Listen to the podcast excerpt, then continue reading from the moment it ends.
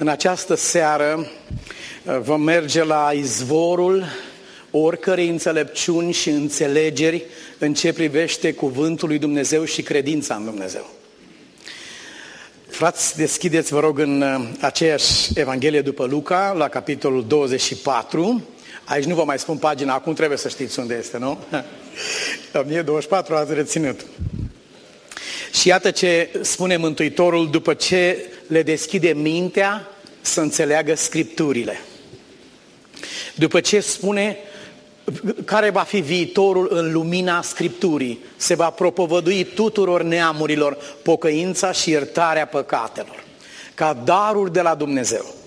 După ce spune aceste lucruri, el spune, voi sunteți martori ai acestor lucruri.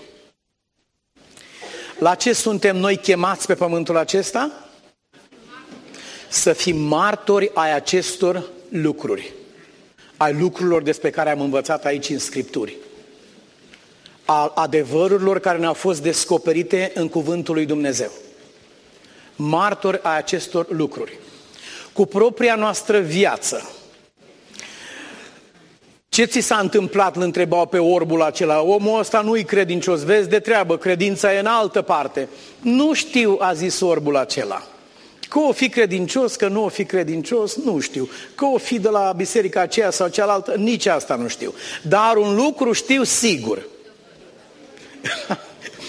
un lucru știu sigur, că eram orb și acum văd. Mai departe, nu știu. Vezi de treabă că e un păcătos. Ei, zice, eu știu că păcătoșii nu prea deschid ochii oamenilor. Cum de știți voi așa ceva? Nu-i treaba mea. Una știu, am fost orb și acum văd. Frații mei, voi sunteți martori a acestor lucruri. Evanghelia care trebuie dusă în lume nu trebuie să fie neapărat scrisă pe pagini și cu cerneală sau pe hârtie. Nu. No. Evanghelia trebuie să fie scrisă pe inimi de oameni, pe vieți de oameni Biblia spune, voi sunteți o epistolă scrisă și citită de toți oamenii. Oamenii din jurul nostru ne citesc. Chiar dacă vom încerca să ne ascundem, cu atât mai bine se citește când cineva încearcă să se ascundă.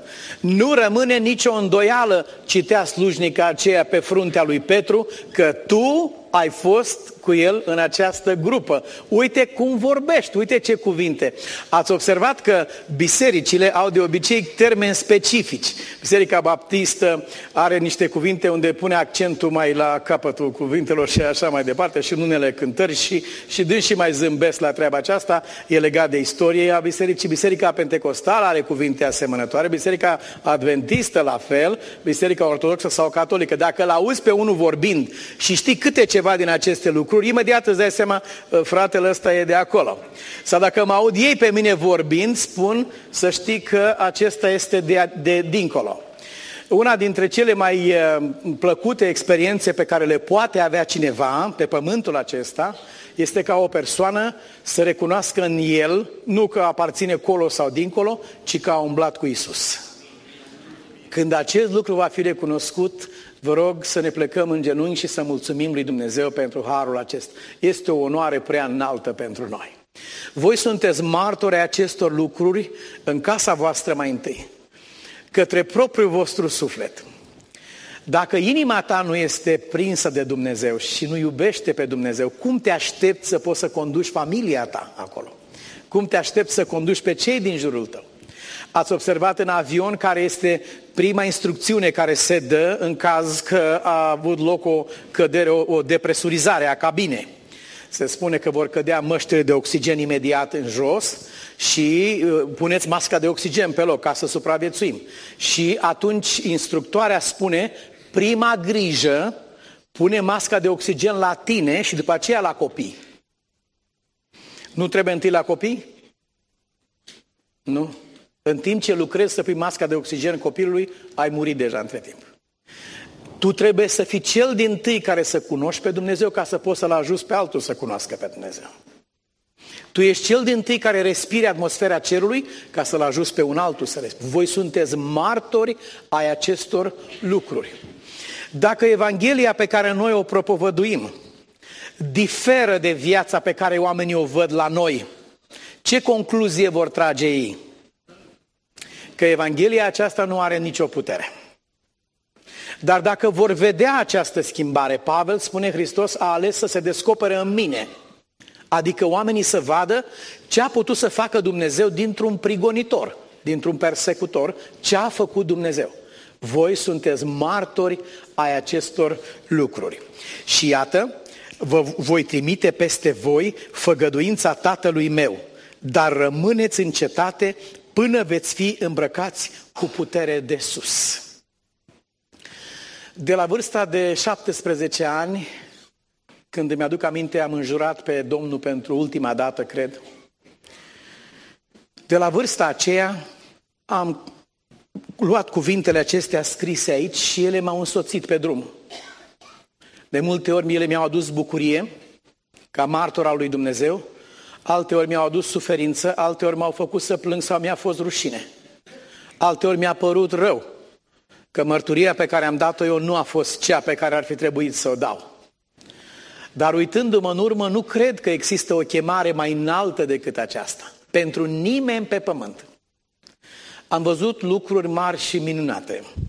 Și mărturisesc înaintea dumneavoastră că tot ceea ce spun și credința pe care o mărturisesc nu este întemeiată pe teorii, ci pe ceea ce am văzut cu ochii mei și am trăit cu propria mea viață. Stau martor cu propria mea viață că aceste cuvinte pe care Dumnezeu le-a spus sunt adevărate. Dar Biblia spune în Isaia, voi sunteți martorii mei, dar nu singuri. Voi și robul meu, adică Domnul nostru Isus Hristos. El este lângă fiecare dintre noi care dă o mărturie frumoasă în această lume. Am aici pe bancă, chiar în primul rând, un prieten care mi-a arătat o carte astăzi. Poți să vii cu cartea aceea puțin aici pe scenă? O ai cu tine? Mi-a arătat o carte astăzi. Și cartea aceea mi-a stârnit emoții și lacrimi de bucurie în mintea și în inima mea. Este un exemplar din cele peste 100 de mii de exemplare ale acestei cărți. Dumneavoastră ați primit, uh, unii dintre dumneavoastră, serile trecute. Este o carte care se intitulează Hristos, Lumina Lumii și uh, care este un comentariu al vieții lui Isus, se găsește în, uh, la loc de cinste în mari biblioteci ale lumii. Este așa de pe înțeles scrisă, că aproape și un copil ar, ar pricepe despre ce este vorba. Numai că uh, aici la editură, la editura care a publicat-o, scrie Serviciu Umanitar pentru Penitenciare. și uh, când am văzut cartea aceasta, m-am umplut de emoție. Eram undeva pe o autostradă în statul Texas. Și cineva conducea o mașină de abia se târa acolo. Nu era român de al nostru, că dacă ar fi fost, nu mergea așa cu mașina. Ați văzut cum trec frații noștri? Era o doamnă plină de zăpadă, azi nici nu mai cunoșteai. Așa a sărit zăpada pe ea când a trecut. Da. Dar ei, omul acesta se lăuda că nu a depășit viteza legală în viața lui. Și am zis, domne, o văzui și pe asta. Pe când eram în mașină acolo și vorbeam, Uh, pe locul din dreapta se găsea domnul general Chiș, comandantul penitenciarilor din România la vremea aceea. Și dânsul spune, zice, am citit o carte, o dată și de două și de trei ori. Și spunea, mi-a deschis sufletul, mi-a deschis ochii. Acum înțeleg Evanghelia. Mi-a ajutat cum nu pot să spun. Și spunea domnia sa, dacă aș avea o putere, aș tipări cartea asta în 100 de mii de exemplare, aș pune-o în mâna tuturor de la șeful statului până la ultima persoană din guvern, apoi aș da-o în toate penitenciarele, la fiecare deținut, la fiecare gardian, la fiecare persoană în parte, dacă aș avea o putere să fac lucrul acesta, pentru că am văzut ce s-a întâmplat cu mine. Și, fraților, eu traduceam șoferului.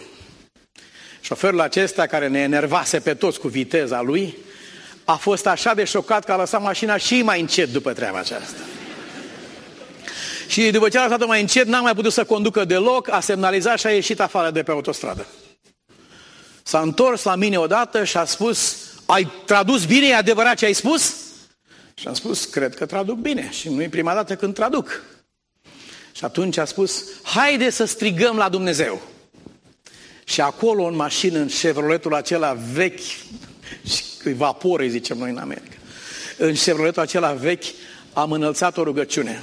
A fost domnul general cu soția, am fost eu și soția și a fost șoferul nostru de culoare care ne conducea. Am cerut lui Dumnezeu să-și întindă mâna și să ne ajute să stăm martori în lume prin lumina care ne-a fost dată nouă. După ce am înălțat rugăciunea aceasta și am numit pe domnul general, am spus, Doamne, ai auzit cuvintele lui. Te rog din toată inima ce a spus omul acesta, fă să devină realitate.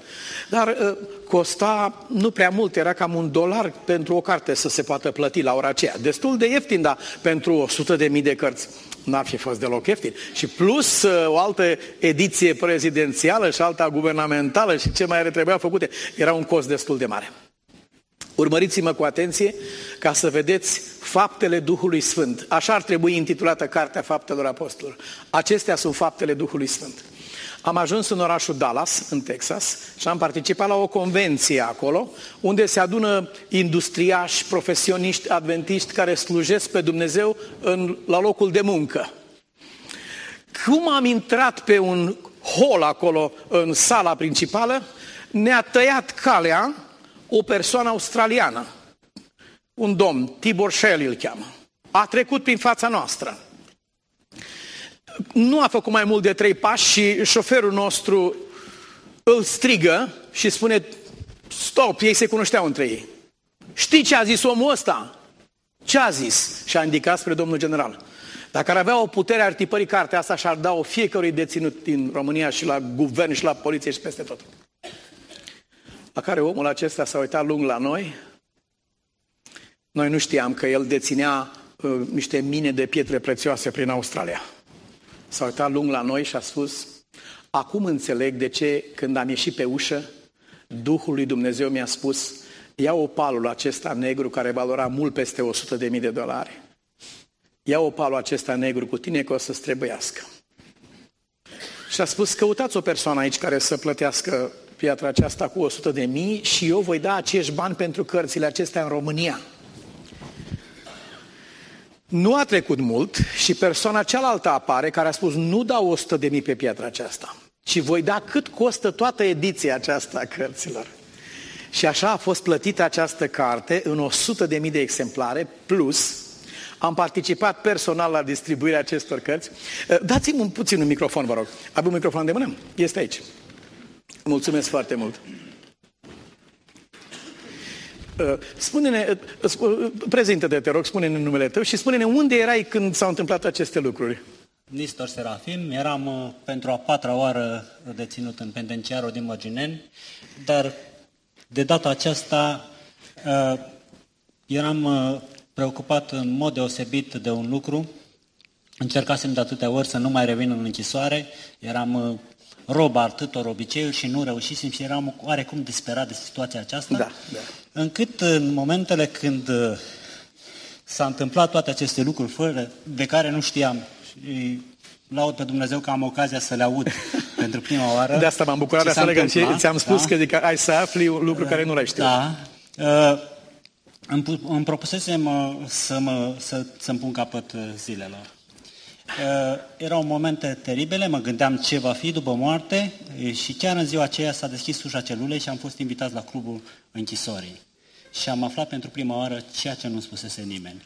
Că eu, un ticălos nenorocit, pot fi salvat și nu iertat, așa cum se înțelege, te iert. Eu. Și vindecat pur și simplu de acele lucruri care mi-au robit viața și mi-au distrus viața. Vă place cum vorbește omul ăsta? Îmi merge la suflet când aud. Mai tare, zi mai tare, frații vor să audă mai tare. Și vreau să vă spun că am primit o Biblie care imediat mi-a fost confiscată de șeful de cameră, pentru că atunci când da. s-au adus Biblie erau vă două Biblii la 200 de deținuți și orice se aducea din afară era împărțit cu șeful de cameră. Și oarecum mă gândeam ce posibilitate aș avea ca să pot să citesc Biblia. Și am făcut un plan pe care uh, în plantonul schimbul 2 urmam să aduc la îndeplinire acest gest de sinucidere și apoi m-am gândit la posibilitatea, după ce mi-a fost confiscată scriptura și a fost pusă undeva în biblioteca camerei, cu jurământ că dacă se atinge cineva de ea, se atinge de șeful de cameră, Am rugat pe colegii de cameră să mă lase pe mine să fac planton schimbul 2. Toți fugeau de acest planton, că era cel da. mai greu.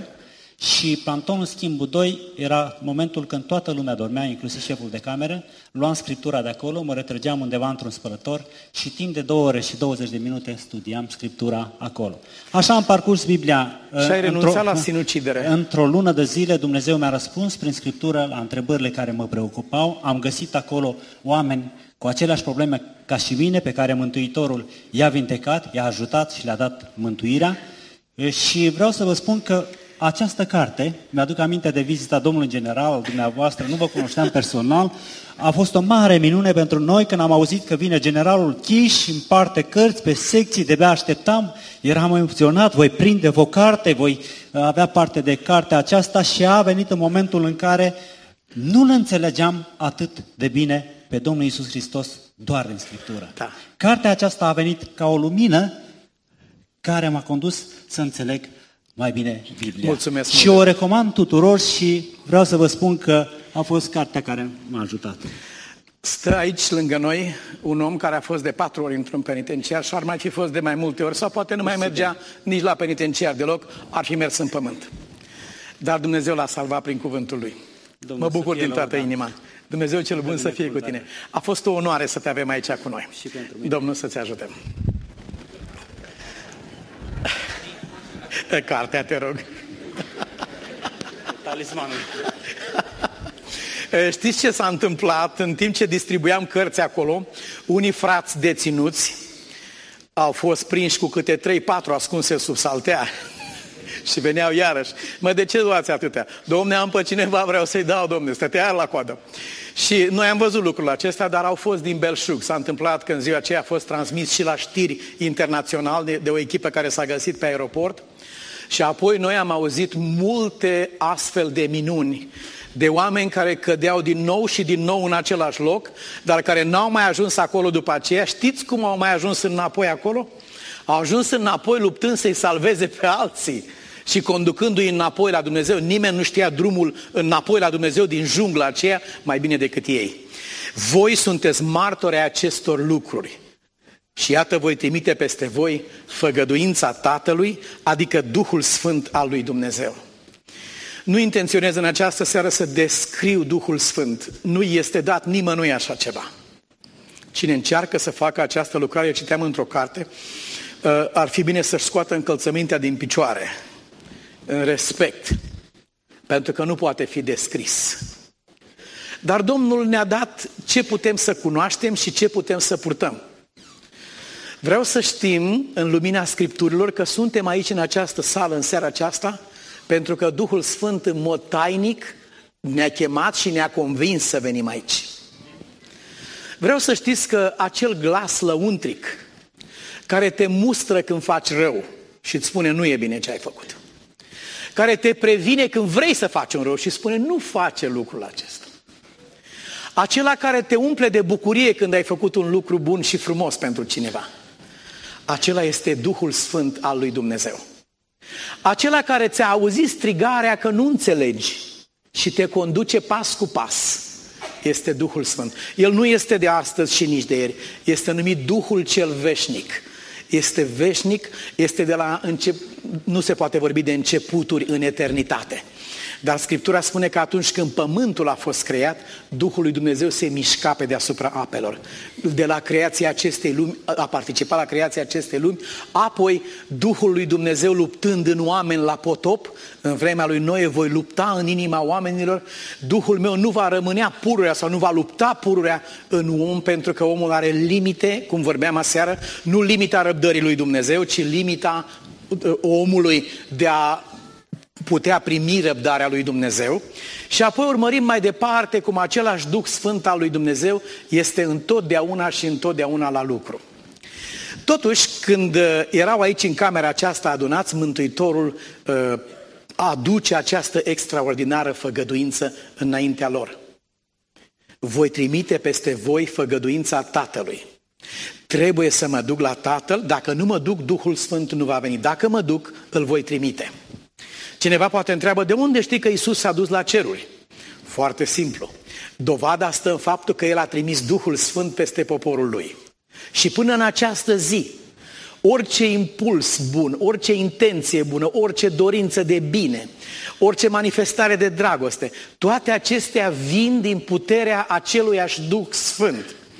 Orice tulburare în fața răului, orice dorință de a cunoaște mai mult, orice luptă sufletească prin care un om ar dori să se elibereze din lanțurile și din sclavia păcatului, toate acestea sunt roadele Duhului Sfânt. El este Cel ce lucrează. El lucrează din toată viața noastră și cât vom trăi pe acest pământ, El va lucra mintea și inima noastră ca să ne conducă la Domnul nostru Isus Hristos. Noi nu putem să mergem singuri acolo. Noi nu putem să înțelegem singuri. Noi nu putem să primim singuri. El este Cel care tainic, nevăzut, luptă pentru câștigarea războiului acestuia inimaginabil dintre bine și rău și luptă pentru noi, cum spune Scriptura, cu suspine negrăite, ca să convingă inima noastră câtă iubire poate fi în Duhul lui Dumnezeu, care suspină inexprimabil de fiecare dată când noi ne îndepărtăm de Dumnezeu și de fiecare dată când luptă să ne convingă și să ne întoarcă înapoi la Dumnezeu.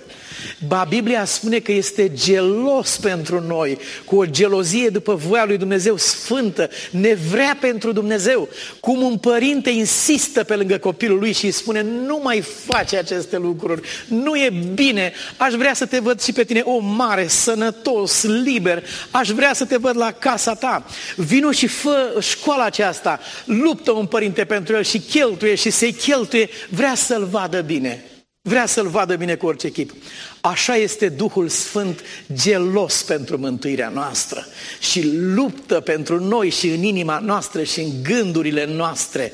Și Scriptura spune în Ioan capitolul 14, vă rog să deschideți împreună cu mine aici, ne găsim la pagina 1045, vom citi de la versetele 16 la versetul 26. Vă rog să urmăriți acest lucru ca să știți cine lucrează în inimă când vi se va întâmpla așa ceva. Unora poate chiar acum când stau pe aceste scaune, se petrec aceste lucruri în inima noastră. Eu voi ruga, dacă mă iubiți, la versetul 15, dacă mă iubiți, veți păzi poruncile mele. Adică nimeni care nu iubește pe Dumnezeu nu poate păzi poruncile lui Dumnezeu. Aceea ar fi altceva, e un chin, este o, este o nesfârșită luptă surdă pur și simplu. Dar dacă, dar dacă mă iubiți, spune Biblia, atunci va fi natural pentru voi, Ve- veți face din inimă. Nimic nu este prea greu de făcut pentru persoana pe care o iubești. Și un lucru care chiar nu e greu, e foarte greu de făcut pentru cineva pe care nu-l iubești. Dacă mă iubiți, atunci în mod natural voi veți păzi poruncile mele. Și eu voi ruga pe Tatăl și El vă va da un alt mângâietor care să rămână cu voi în veac, adică permanent, să rămână cu voi în veac. Și anume Duhul adevărului, pe care lumea nu-l poate primi pentru că nu-l vede și nu-l cunoaște. Dar voi îl cunoașteți, căci rămâne cu voi și va fi în voi. Voi știți că se întâmplă ceva în sufletul vostru, voi ați observat, se întâmplă ceva. Cine ți-a descoperit lucrul acesta?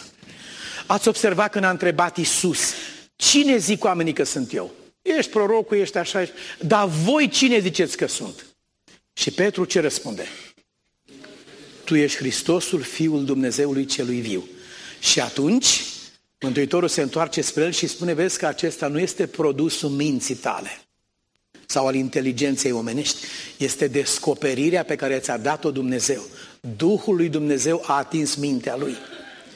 Unii dintre dumneavoastră v-ați lăudat în Domnul serile acestea că vi s-au deschis ochii și sunteți fericiți și ați căpătat speranță. Câteva persoane mi-au spus că n-au putut dormi de bucurie. Este o viață nouă atunci când Mântuitorul este primit în suflet. Aceasta este adevărata viață, de fapt. Cine are pe Fiul, are viața. Cine n-are pe Fiul, n-are viața, indiferent că se duce El și zice, asta e viața. Mm, de multe ori, asta e moartea, nu e viața. Adevărata viață este aceea în Hristos Iisus. Când va veni acest mângâietor, spune Domnul, Duhul adevărului pe care lumea nu-l primește și nu-l cunoaște, voi îl cunoașteți că va fi în voi și va rămâne în voi. Voi știți acest lucru. Cine a făcut anumiți oameni care n-au, ale căror crime n-au fost niciodată descoperite, numite crime perfecte. Aceasta uh, este o înșelăciune din partea satanei pentru că nu există crimă perfectă. În timp, rezultatele ei se văd.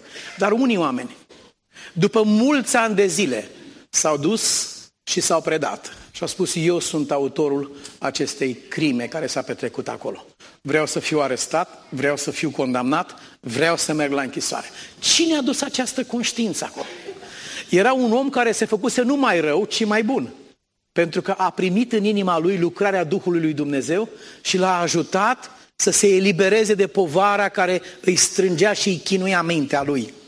Scrie Scriptura mai departe, nu vă voi lăsa orfani, mă voi întoarce la voi, peste puțină vreme lumea nu, nu mă va mai vedea, dar voi mă veți vedea, pentru că eu trăiesc și voi veți trăi.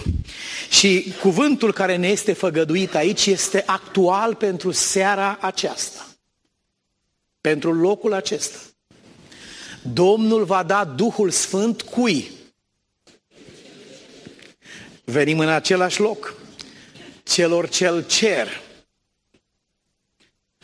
Dacă voi care sunteți răi, spune Biblia, știți să dați daruri bune copiilor voștri, cu cât mai mult Tatăl vostru cel ceresc va da Duhul lui celor ce îl cer. Spunem, simți tu dorința și trebuința și lipsa, lupți tu în această seară și dorești tu ca Duhul Sfânt să locuiască în inima ta? Dorești acest lucru?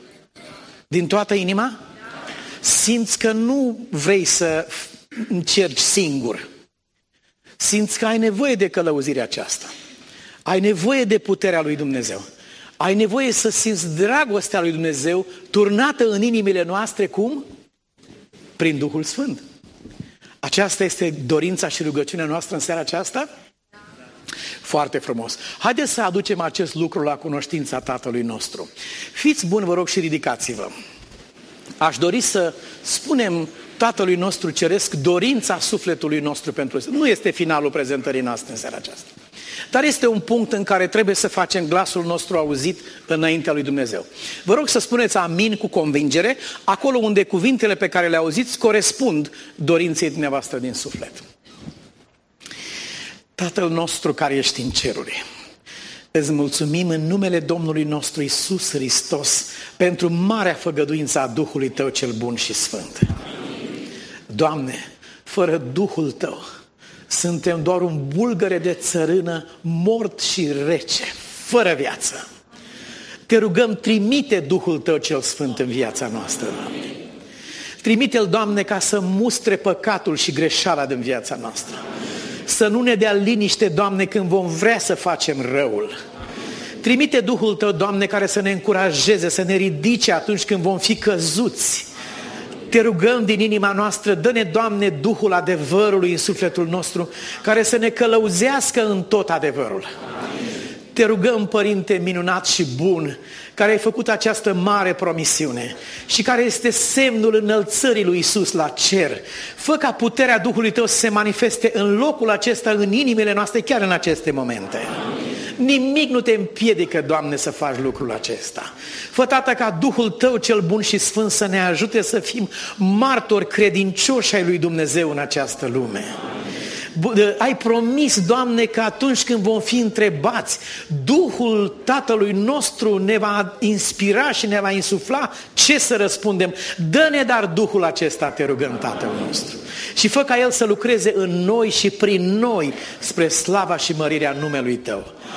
Amin. Vă rog să luăm loc. Rămâne deschis acest capitol pentru cei care aveți scripturi și nu se poate cuprinde într-o oră acest uh, enorm studiu. Vreau însă să ating două puncte speciale.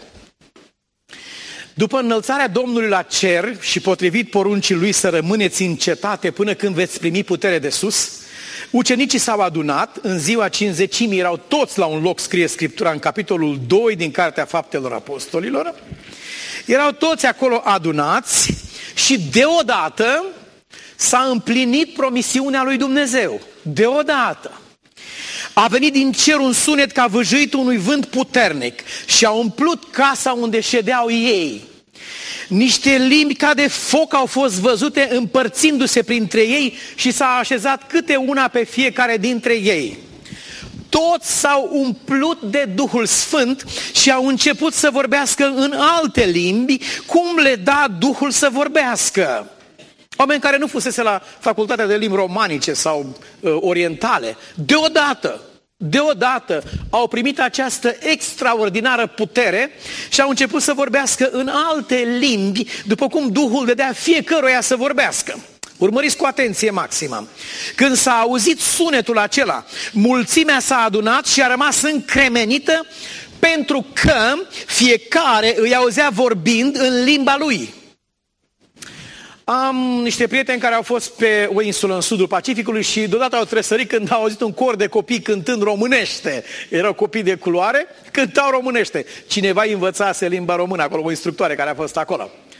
Ce ziceți dacă într-un loc ca acesta v-ați fi pomenit cu niște oameni, unii au fost pescari, unii au fost vameși, fiecare unde a lucrat înainte, deodată, vorbind în limbile tuturor națiunilor adunate acolo pentru sărbătoarea Paștelui, nu prin faptul că învățaseră această limbă la o școală undeva, cum am învățat noi și cum continuăm să învățăm, și și acesta este un dar pe care nu-l are toată lumea, ci pur și simplu prin descoperirea Duhului Sfânt. Și scrie Scriptura că se aflau în Ierusalim oameni cu cernici din toate neamurile care sunt sub ceruri. Când s-a auzit sunetul acela, mulțimea s-a adunat și a rămas încremenită, pentru că fiecare îi auzea vorbind în limba lui. Toți se mirau și ziceau unii către alții. Toți aceștia care vorbesc nu sunt galileeni? Cum dar îi auzim vorbind fiecăruia dintre noi în limba noastră în care ne-am născut? și enunță câteva națiuni care erau prezente acolo. Parți, mezi, elamiți, mesopotamieni, Iudea, Capadocia, Pont, Asia, Frigia, Pamfilia, Egipt, Libia, Cirena, Roma, iudei sau prozeliți, toți aceștia erau acolo, cretani și arabi. Îi auzim vorbind în limbile noastre lucrurile minunate ale lui Dumnezeu. Fraților, vreau să spun ce a făcut Duhul Sfânt acolo era o barieră de netrecut între poporul iudeu și neamuri. Ei spuneau singura limbă în care vorbește Dumnezeu este cea ebraică. Ba, un împărat european a și ținut niște copii deoparte izolați total, spunând că ăștia o să vorbească ebraică. Nu s-a întâmplat așa ceva. Când s-a coborât Duhul Sfânt peste oameni, el a arătat că Dumnezeu nu vorbește doar limba unui popor, ci vorbește limbile tuturor popoarelor. Și a arătat că înaintea lui Dumnezeu nu există om inferior și om superior ci fiecare este iubit ca fiu și fică a lui Dumnezeu. Coborârea darului acestuia a sfărâmat prejudecata aceasta total, a deschis zăgazurile Evangheliei pentru lume și Evanghelia s-a revărsat pe tot pământul prin puterea Duhului Sfânt al lui Dumnezeu. Oamenii care erau acolo, toți erau uimiți, nu știau ce să creadă și ziceau unii către alții, ce, să zi, ce va să zică lucrul acesta? Însă erau unii oameni acolo care își băteau joc. Așa cum pot să fie și aici unii oameni care s-ar putea să aibă același fel de simțăminte și ziceau, nu, nu, nu, ăștia sunt plini de, au luat la bord, ar fi zis pe aici prin românești. Au băut, sunt beți, de-aia vorbesc așa. Ar fi interesant dacă prin băutură cineva poate să învețe limbi străine, cred că multă lume ar fi la cârciumă în seara aceasta. Dar nu aceasta este calea.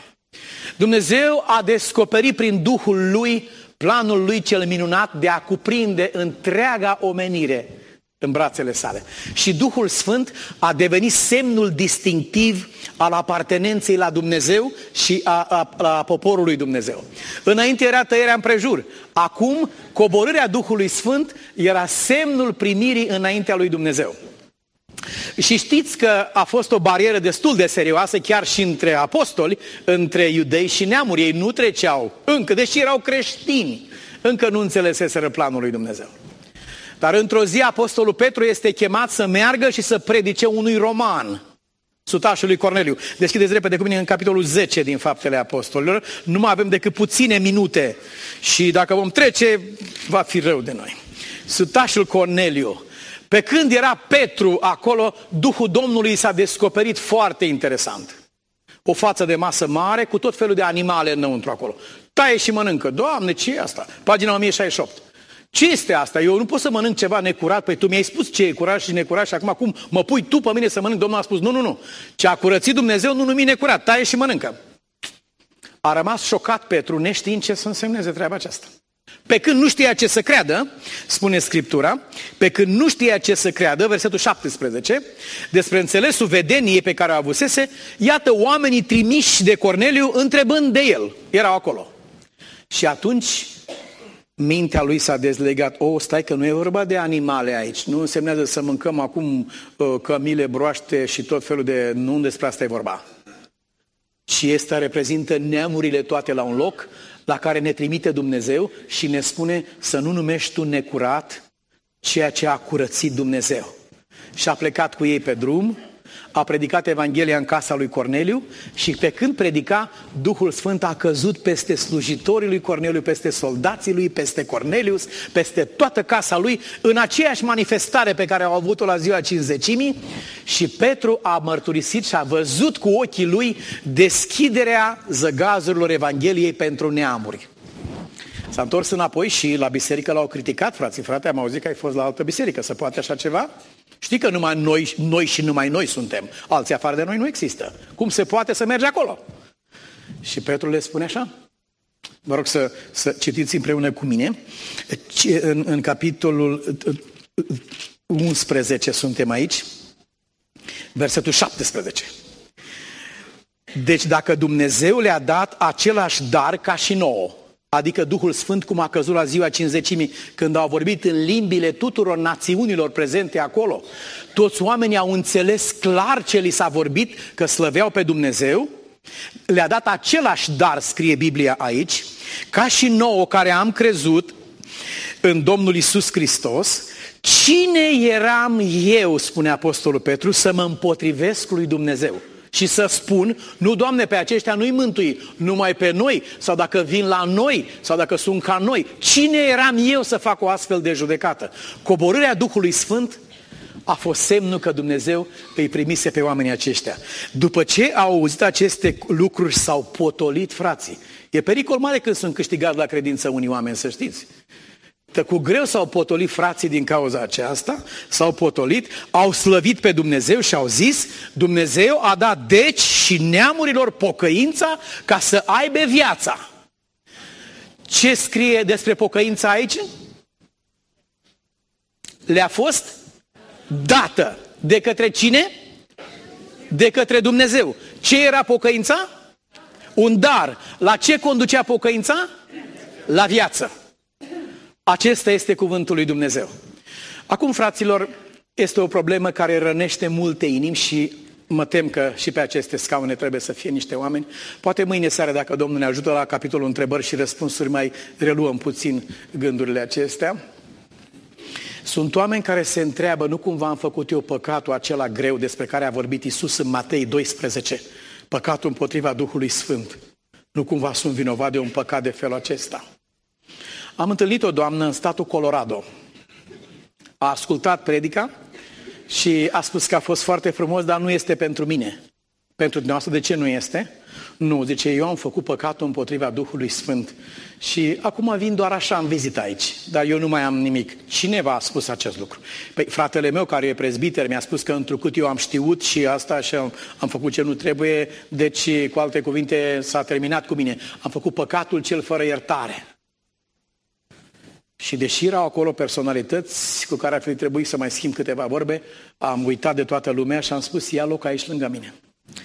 Arată-mi și mie din Scriptură unde ai găsit tu că pe tine te-a lepădat Dumnezeu? Și unde credeți că mi-a deschis femeia aceasta? Evrei, capitolul 6. Deschideți împreună cu noi. Evrei, capitolul 6. Și mi-a citit aceste versete înfiorătoare, pe care le-am citit și noi de multe ori. Uh, suntem la pagina 1178 și aici Scriptura scrie așa, de la versetul 4 începem, cei ce au fost luminați odată, au gustat darul ceresc, s-au făcut părtași Duhului Sfânt, au gustat cuvântul cel bun al lui Dumnezeu și puterile veacului viitor și care totuși au căzut, după ce au cunoscut, după ce au devenit părtași, după toate acestea și care totuși au căzut, scrie aici Scriptura, uh, este cu neputință să fie înnoiți iarăși, adică imposibil și aduși la pocăință, fiindcă, de ce? Ei răstignesc din nou pe Fiul lui Dumnezeu și îl dau să fie bat jocorit. Deci în ce constă păcatul acestor oameni? Oh, zice, frate, dacă este păcat cu știință, să știi că la n-are iertare. Și am spus, îmi pare rău, nici, ale, nici cu ale tale să nu se întâmple așa, cu atât mai puțin cu ale altora. Care păcat este acela fără știință? Nu știi că Dumnezeu nu ține seamă de vremile de neștiință. Care păcat l-ai făcut fără să știi că e păcat? Și te-a acuzat Dumnezeu de, de un lucru pe care n-ai știut și ai făcut din neștiință. Nu, nu. Păcatul este cu gândire. Ai știut, ai mers împotriva conștiinței, împotriva Duhului Sfânt. David știe că nu trebuie să facă ce, facă, ce face, dar merge, merge, merge în continuare și după ce face ce face, spune, îi bătea inima pentru ce a făcut. Nu este așa că nu a, a plănuit, a aranjat lucrurile, a gândit cum să iasă din situația aceea și cum să acopere o crimă cu alte crime. A fost plănuirea acolo. Acestea nu sunt păcate făcute că s-a împedicat un om și a căzut. Nu despre aceasta e vorba. Dar iată păcatul despre care se vorbește aici. Ei răstignesc din nou pentru ei pe Fiul lui Dumnezeu și îl dau să fie batjocorit. Aceasta însemnează renunțarea la Hristos, lepădarea lui Hristos și privirea lui Hristos în aceeași lumină în care îl privea lumea necreștină, care blama și acuza și batjocorea pe Domnul. Acesta era păcatul. Când se produce acest păcat în viața unui om, omul acela nu mai poate avea iertare pentru... De ce nu mai poate avea iertare? Nu, nu mai are iertător. Cine a renunțat la Domnul Isus Hristos, cine te mai poate ierta? Cine îți mai poate da iertarea dacă ai renunțat la El? Dacă te-ai, l-ai lepădat pe El? Și fraților, să nu gândiți că Domnul se va împiedica în vorbele spuse de noi la mânie. Un frate săracu a venit și mi-a zis, frate, ce să mă fac? Uite, aș vrea să viu și eu la biserica asta aici. Dar odată, zice, am fost așa nervos și am zis să mă părăsească Duhul Sfânt dacă mai viu vreodată aici. Oh, zic, ai zis vorbulița asta frumoasă așa, zic, când ai fost la mânie. Și vrei să fii credincios acum la ce ai zis la mânie. Și i-am spus, zic, știi când, ce aș veni, dar mi-e teamă să nu păcătuiesc. Zic, știi când ai păcătuit? Când ai zis vorbele acestea, zic.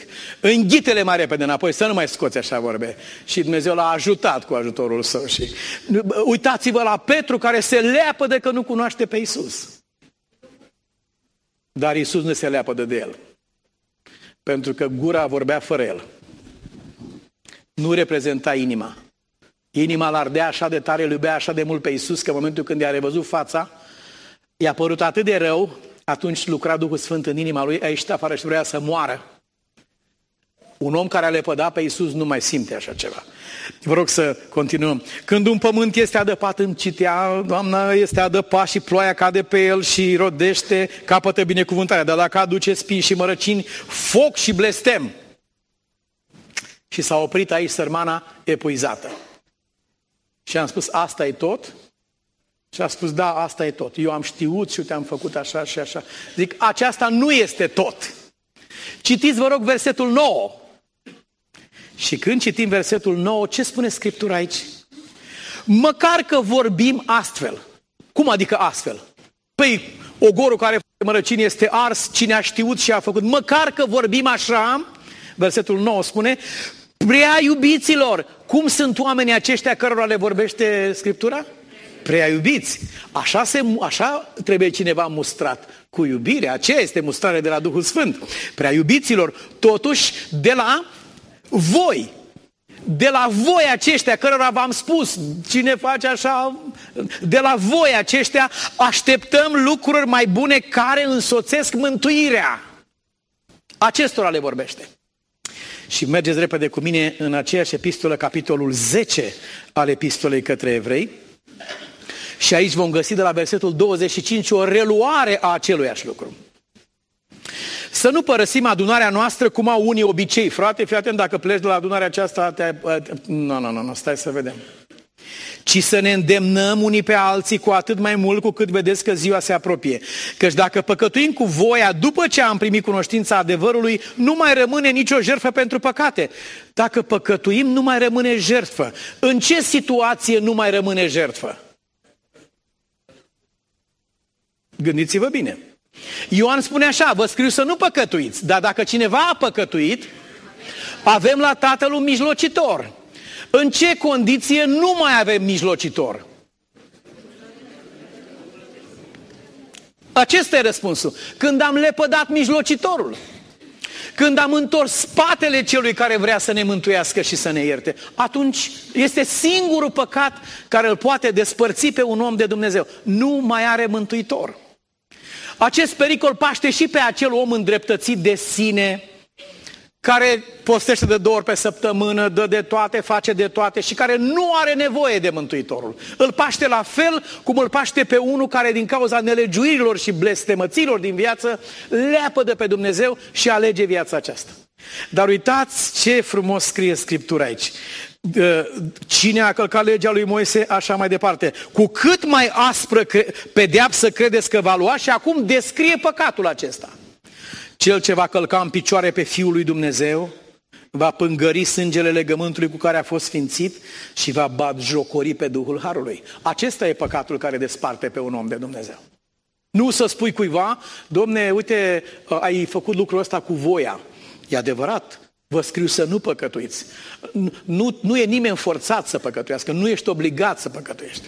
Dar în același timp, nu lăsa pe satana să-și termine lucrarea cu tine, descurajându-te și distrugându-te și izolându-te de Dumnezeu. Doresc să mă opresc în acest loc și să vă dau asigurarea că toți aceia care și-au pus nădejdea și credința în Marele Mijlocitor și Marea Jertfă pentru iertarea păcatelor noastre, toți aceia conform promisiunii lui, pe cel ce vine la mine nu-l voi da afară. Am citat versetul acesta acelei persoane și vreau să vă spun că deodată mâinile ei slabe au început să tremure și lacrimile au început să curgă pe Biblie. Și a spus, iartă-mă, n-am văzut niciodată versetul nou. Și atunci am citat din psalmul 51.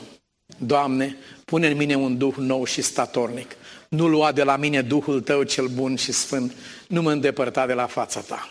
Aceasta să fie rugăciunea noastră a tuturor în această seară și Domnul să ne ajute. Amin.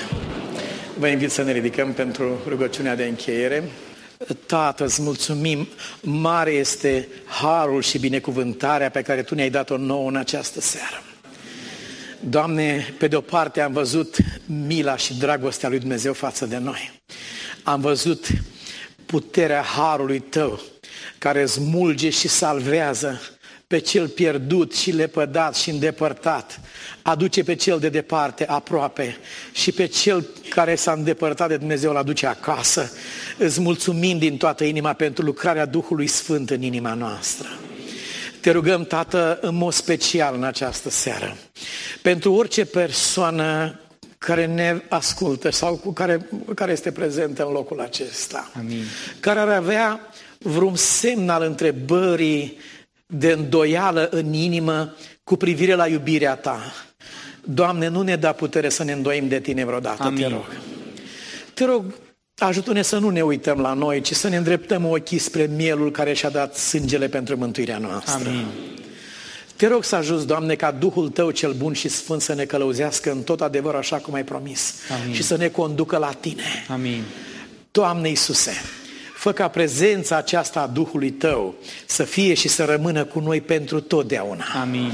Niciodată să nu se depărteze de noi. Amin. Nici noi să nu ne depărtăm vreodată de Tine. Amin. Și adu, Doamne, vindecare acestor suflete pe care satana le-a ținut cocoșate, aplecate de spate ani de zile cu frica aceasta. Ridică, Doamne, piatra aceasta de pe spatele Amin. lor. Ridică fața lor spre Dumnezeu și luminează fețele acestea cu bucurie. Amin. Este rugăciunea pe care ți-o înălțăm în numele Domnului Isus Hristos și prin Duhul Tău cel Sfânt. Amin. Amin.